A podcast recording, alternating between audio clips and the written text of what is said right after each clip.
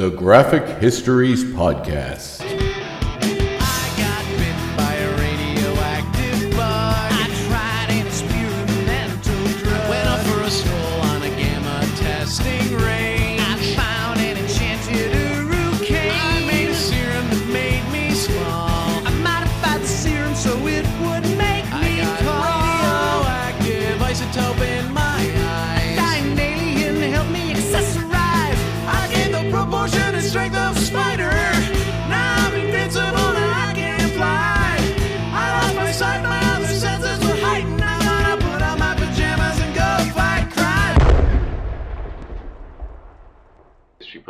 My name is Andre Myatt, and you are listening to me right now. Thank you very much for tuning in, as always, and thanks to Ukla Mock for our theme song, Superpowers.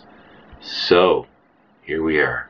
We are at another edition of this episode. We are at episode 50, which seems like a milestone, although I was kind of waiting for the year milestone, which is 52 episodes.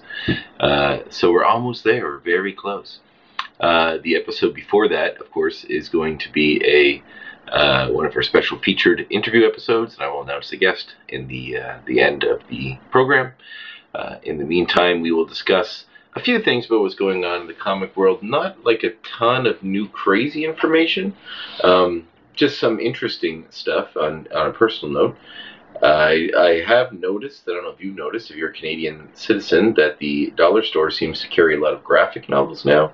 Um, I'm not sure if they bought out somewhere that went out of business or they have some kind of special deal with Marvel or, or DC, but they have been getting quite a, a decent amount of pretty good graphic novels, and, and every Dollarama seems to have sort of a different selection. Sometimes they're the same, but sometimes they're different. Like during Easter, I'd gone home to spend time with my family and stopped at the Dollarama there and picked up uh, like some old, some some uh, the '70s Gil Kane uh, Supergirl comics, which are really cool as well as some Earth 2 stuff, which I actually liked, like the, the Earth 2 universe, and, and we touched a little bit on that with the present Superman storyline that I'd done a few episodes ago. Uh, however, there are some pretty cool stuff out there. So if you're looking for some, and one thing I was quite surprised by was uh, Darwyn Cooke's Ego, um, and the one that comes with like some of his extra stories as well in a little hardcover, which is actually really cool. It's a nice addition. It's an amazing story. Uh, Darwyn is someone who, you know, I considered a friend. I wouldn't say close friend, like we didn't talk every day or anything, but whenever we encountered each other, he was always very warm and nice, and he had read my comic when I'd given it to him and given me a lot of interesting feedback. He was just a really cool guy. And the, his Batman story is amazing, and his art is phenomenal. So, I mean, for four dollars plus tax, it's absolutely worth it. So, hit up your local Dollarama, buy that comic, read it, buy any other ones you want. Uh, but don't let it deter you from going to your normal local comic shop because we want to keep those up. I mean, the, the Dollarama comics are a great way to get some extra comics in, read some stories you may not have read before, get exposed to new stuff at a cheap price. But make sure, you know, to, to keep those standbys. The comic stores are incredibly important, and you will certainly miss them if they ever go away, and I never want to see that day come. Never. Uh, I had gone to the theater again last night for the first time in a little while to see Nobody, the new Bob Odenkirk film. I'm a big fan of him. I love his work on Better Call Saul. I love Breaking Bad. Um, if you're not watching Better Call Saul and you liked Breaking Bad in the film, I highly suggest you watch it. It's a fantastic show. Fantastic. I think it's equally as good as Breaking Bad in every way, uh, especially as far as an origin story for a character. Uh, watching sort of a, I wouldn't call it fall, but certainly a transformation of a character. And it's really, really, really, really good. So uh, I know the new season starts, I believe, next year. Oh god, another yawn. It's another yawn. That's what I get for doing these late at night. It's because I'm busy, people. I have a busy life. I'm not like one of these fancy podcasters that have all these MeUndies sponsorships or Squarespace sponsorships. Man, my website's a Squarespace website for this. So you think, think maybe get a bone. Probably need a few more subscribers first before they uh, they throw me those sweet, sweet Squarespace bones. But uh, yeah, no, it's it's a really cool. The movie was really really good. I mean, it's very John Wickian, if that's a verb which I just created. Um, I believe people that have worked on the films directed the first one, maybe maybe the second, two and three, I think, directed this one. Um, does feel like it's in the same world. I know there's uh, even some chatter online that they may do a kind of a crossover with the two films down the line, which would be super cool. Uh, I definitely want to see sequel with. I would love to see either character pop up in each other's franchise, even just as a cameo, because it does feel like they connectively they belong in the same universe. Kind of same as Atomic Blonde, actually, who was also made by the same guys, uh, which is a period piece in the '80s, so it may not fit in as much, but the idea is cool and, and could certainly fit in some way. All right, well, today's episode is on Batroc the Leaper, who is a long-standing Captain America character. Uh, has been featured in, I believe it was The Winter Soldier, played by Georges St. Pierre, the former MMA fighter in UFC. Uh, the Batroc is a French uh, foreign legionnaire uh, who's an expert in a form of kickboxing, a French form of kickboxing, uh, super agile, uh, parkoury, and kind of newer comics. They also toughed him up a little bit in recent years. He's always kind of a French stereotype, and some of that plays into the story, which you'll notice when I put on a, put a French accent. Uh, with a name like Andre Mayette, you would assume I have super French uh, fluently in my speech, but I am not, sadly. I am a Acadian French, which is sort of a form of France that uh, French people that had, had settled in Nova Scotia, which is where I live. However, after recently doing a DNA test, I found out I'm super Irish and British, like a lot of Irish and British, way more than I expected, considering my name. So, you know, there's that too. We're all a melting pot. We are all just a mismatch of DNAs. That's what we are.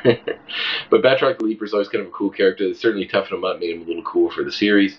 And in recent comics, they've made him even cooler still. So, uh, but he's kind of a fun character. He's certainly a throwback to an older age of Marvel that has carried on to the modern age, and it's cool. So, we're going to give you the graphic history of Batroc the Leaper.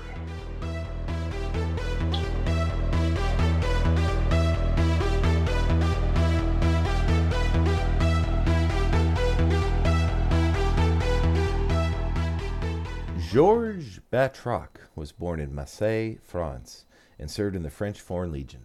He is a French costume mercenary who specialized in savate, also known as le boxe français, a form of kickboxing with acrobatic skills and unusually articulate flexibility.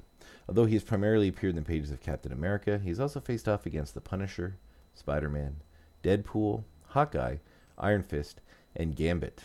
Batroc has occasionally led his own team, known as Batroc's Brigade. Although the membership has changed over time, the group has primarily fought Captain America. In the character's first appearance, he was hired by them, an offshoot of Advanced Idea Mechanics, to steal the Inferno 42 cylinder. He first battled Captain America during this mission. When Batroc introduced himself with typical bluster, Cap revealed to Batroc's delight that he had already heard of the mercenary. Batroc the Leaper, eh? A master of la savate, the French art of boxing with the feet, is what he said. Later, he was again hired by Hydra and abducted Sharon Carter for the insidious organization. He lured Captain America into a rematch in which he insisted Hydra not intervene, and again lost. However, when Hydra agents prepared to kill both Cap and himself, Batroc, incensed at such men without honneur, switched sides to help Cap against their now mutual enemies. In both of these stories, Batroc was regarded as a deadly combatant, his skill respected by enemies and employers alike. Georges was then hired by a foreign power to locate a seismobomb, with the first known formation of Batroc's brigade, consisting of the original swordsman and the living laser. Batroc battled Captain America once again. The Machinesmith's Baron Strucker android, known as the Hood, then hired a new Batroc's brigade, consisting of the Porcupine and Whirlwind, to battle Captain America once again, to little success. Batroc then formed a third Batroc's brigade, which consisted of various unnamed henchmen rather than known supervillains, since supervillains had failed Batroc in the past. The alien Jakar, concealing his true nature and intent, hired this group to abduct children from New York and to battle Captain America and the Falcon. Although Batroc felt no compunction about abducting children upon learning Jakar's true nature and his intent to use the children's souls to revive his comatose race, he felt his sensibilier had been violated by the deception, and he again switched sides, aiding Captain America and the Falcon to rescue the children. Ward Meachum then hired Batroc's brigade, who battled Iron Fist and a ninja warrior, with several brigade members dying in the process. For a while after that, Batroc operated without a brigade. Alongside an extra dimensional demon ally, Batroc attempted a theft of Transuranium, but was stopped by Captain America and Spider Man. The Leaper was also a member of the Ersatz Defenders, a group of villains who were impersonating the actual Defenders. They committed robberies while posing as members of the supergroup, until stopped by a Defenders contingent. Alongside Mr. Hyde, Batroc attempted an extortion scheme against Manhattan. He battled Captain America, but when Mr. Hyde decided to carry out the threat, which would kill thousands, Batroc again, showing that there were some lines he would not cross, aided Captain America against Hyde, saving the city. Batroc then formed a new, longer lasting lineup of Batroc's Brigade, this one consisting of Zaran, the weapons master, and Machete. This team was first seen when Obadiah Stane contracted them to steal Captain America's shield, and Batroc finally succeeded in defeating the Star Spangled Avenger. Trickshot then hired Batroc's brigade to battle his brother Hawkeye. Baron Helmut Zemo later hired the brigade to acquire the fragments of the Bloodstone. They battled Captain America and Diamondback. Batroc's group was later hired by Maelstrom to help him build a device that could destroy the universe and battle the Great Lake Avengers. Alongside Snakebite, Batroc also battled the Punisher, barely escaping with his life. Later, the Leaper showed up as a member of a small army of villains organized by Klaw to invade Wakanda which included the Rhino, the Radioactive Man, the Cannibal, and the Vatican Black Knight. He was defeated by Black Panther's royal bodyguards. During the crossover event Justice League of America versus the Avengers, Batroc briefly confronted Batman when he was one of the villains recruited by Krona for his army. The Dark Knight defeated him off panel. Batroc's brigade then went on to face Batman to defend his Anya, but he is assisted by Black Panther, the Huntress, and Black Widow in defeating the brigade. Batroc has a daughter who is teamed in villainy with the daughter of similar B-list supervillain, the Tarantula. Both daughters take their father's respective costumes and titles. The Taskmaster expresses his shock that the Tarantula and Batroc are heterosexual, in an early non-woke moment of comicdom, before soundly beating the two villains' offspring, tossing them effortlessly off a bridge, noting that he also hates ethnic stereotypes, in a decidedly woke moment. Batroc briefly served among the group of villains forcibly drafted into Baron Helmut Zemo's Thunderbolts army, but after returning to federal custody, Batroc registered with the Superhuman Registration Act and was sent to a superhuman training facility located at Marine Corps Base Quantico in Virginia to train recruits in the martial arts before being transferred over to Camp Hammond. Ultimately, however, Batroc found government work unsatisfactory and returned to his mercenary life confronting the new Captain America while on a job to steal an item from the United Nations. Also, he was working with the Man with No Face, a mysterious being from Captain America's past. It is soon revealed that Batroc was stealing the original Human Torch's remains in order to be reversed engineered. Batroc and a handful of other super individuals were corralled into working for MODOK against their wishes. He was fine with it, figuring in earning some money, until he could find a more profitable opportunity. There he met Gwen Poole, aka Gwenpool, who had killed their team's assassin and took credit for his kills, earning her an unwanted place on the team. Finding out that she had no powers and only killed the assassin through luck, he was going to turn her in, until she convinced him that she really might be from another universe and no useful information. He then decided to make her less of a liability by teaching her actual combat moves and the use of weapons. She subsequently defeated MODOK when he found out her secret and took over the team briefly. After a fight with some aliens in which they did not get paid, the group broke up. During the Secret Empire storyline, Batroc the Leaper, alongside the Living Laser and Whirlwind, are involved in attacking a seemingly returned Steve Rogers. And most recently, during the King in Black storyline, Batroc the Leaper is among the villains recruited by Mayor Wilson Fisk to be part of his Thunderbolts team at the time of the symbiote god Knull's invasion. Treading a difficult line between wealth and morality, good and mischievous, one can never guess where Batroc's true intentions lie. But one thing can be certain whatever they are, when he exercises them, they will be dangerous.